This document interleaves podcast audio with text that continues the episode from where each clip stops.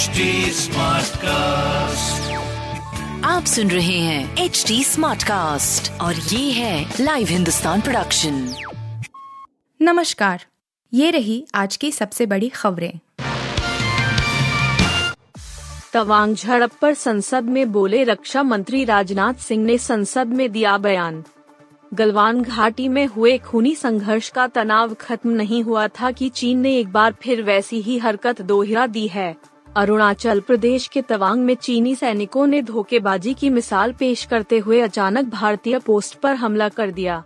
हालाँकि पहले से ही सतर्क भारतीय जवानों ने उन्हें मुँह तोड़ जवाब दिया और वापस लौटने पर मजबूर कर दिया।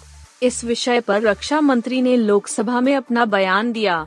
रक्षा मंत्री राजनाथ सिंह ने कहा, चीनी सैनिकों ने एलएसी पर यथास्थिति बदलने की कोशिश की। तवांग में चीनी सैनिकों के साथ हमारे सैनिकों की हाथापाई भी हुई है। भारतीय सेना ने बहादुरी से उन्हें अतिक्रमण करने से रोका और उन्हें पोस्ट पर जाने के लिए मजबूर कर दिया। दोनों तरफ़ कुछ सैनिकों को चोट भी आई। हमारा कोई सैनिक ना तो शहीद हुआ है और न ही कोई गंभीर रूप से घायल हुआ है। नीतीश का ऐलान 2025 का विधानसभा चुनाव तेजस्वी के नेतृत्व में लड़ेंगे।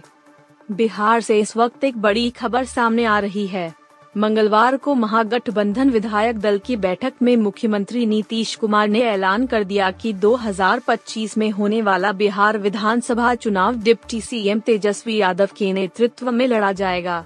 महागठबंधन विधायक दल की बैठक में राजद, जदयू, कांग्रेस और लेफ़्ट के सभी पार्टियों के विधायक और एमएलसी ने भाग लिया। बता दें कि सोमवार को मुख्यमंत्री नीतीश कुमार ने अपने गृह ज़िले नालंदा में तेजस्वी यादव को अपना उत्तराधिकारी घोषित कर दिया। नीतीश ने कहा कि हमने काफ़ी काम किया, अब तेजस्वी आगे करते रहेंगे। आप लोग अब इन्हें आगे बढ़ाएँ। नीतीश ने तेजस्वी को अपना उत्तराधिकारी घोषित करने के साथ ही लोगों से अपील कर सहमति ली। दोषियों की रिहाई के खिलाफ बिल्किस की याचिका स्थगित? सुनवाई से हटी जज। सामूहिक बलात्कार और परिवार के साथ सदस्यों की हत्या के लिए उम्र कैद की सजा पाए ग्यारह दोषियों की रिहाई के खिलाफ बिल्किस बानो की याचिका पर सुनवाई फ़िलहाल टल गई है दरअसल उच्चतम न्यायालय के न्यायाधीश बेला एम त्रिवेदी ने दोषियों की शीघ्र रिहाई को चुनौती देने वाली बानो की याचिका पर सुनवाई से स्वयं को अलग कर लिया है, जिसके बाद उनकी याचिका पर सुनवाई स्थगित हो गई। गुजरात दंगों के दौरान बिल्किस बानो बलात्कार की शिकार हुई थीं और उनके परिवार के साथ सदस्यों की हत्या कर दी गई थी।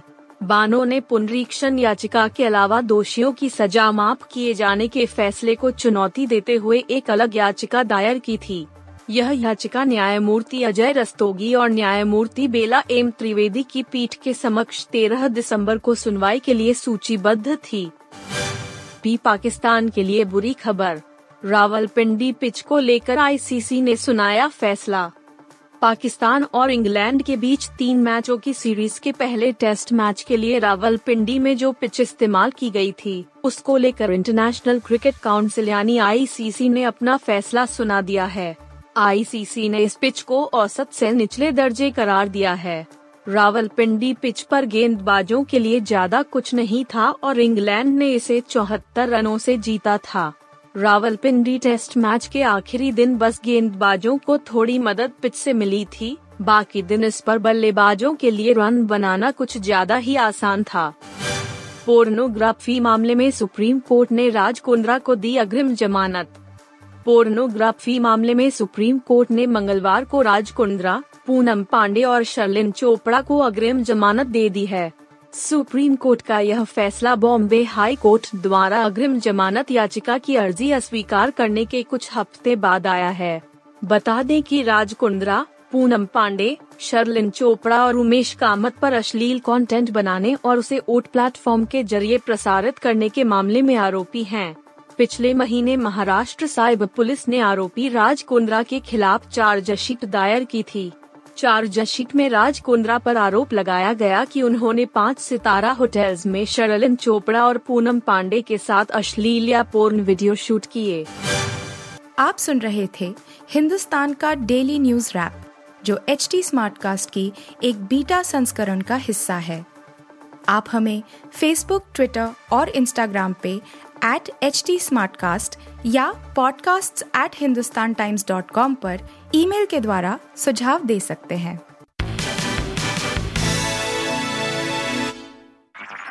आप सुन रहे हैं एच डी स्मार्ट कास्ट और ये था live Hindustan production smart Smartcast.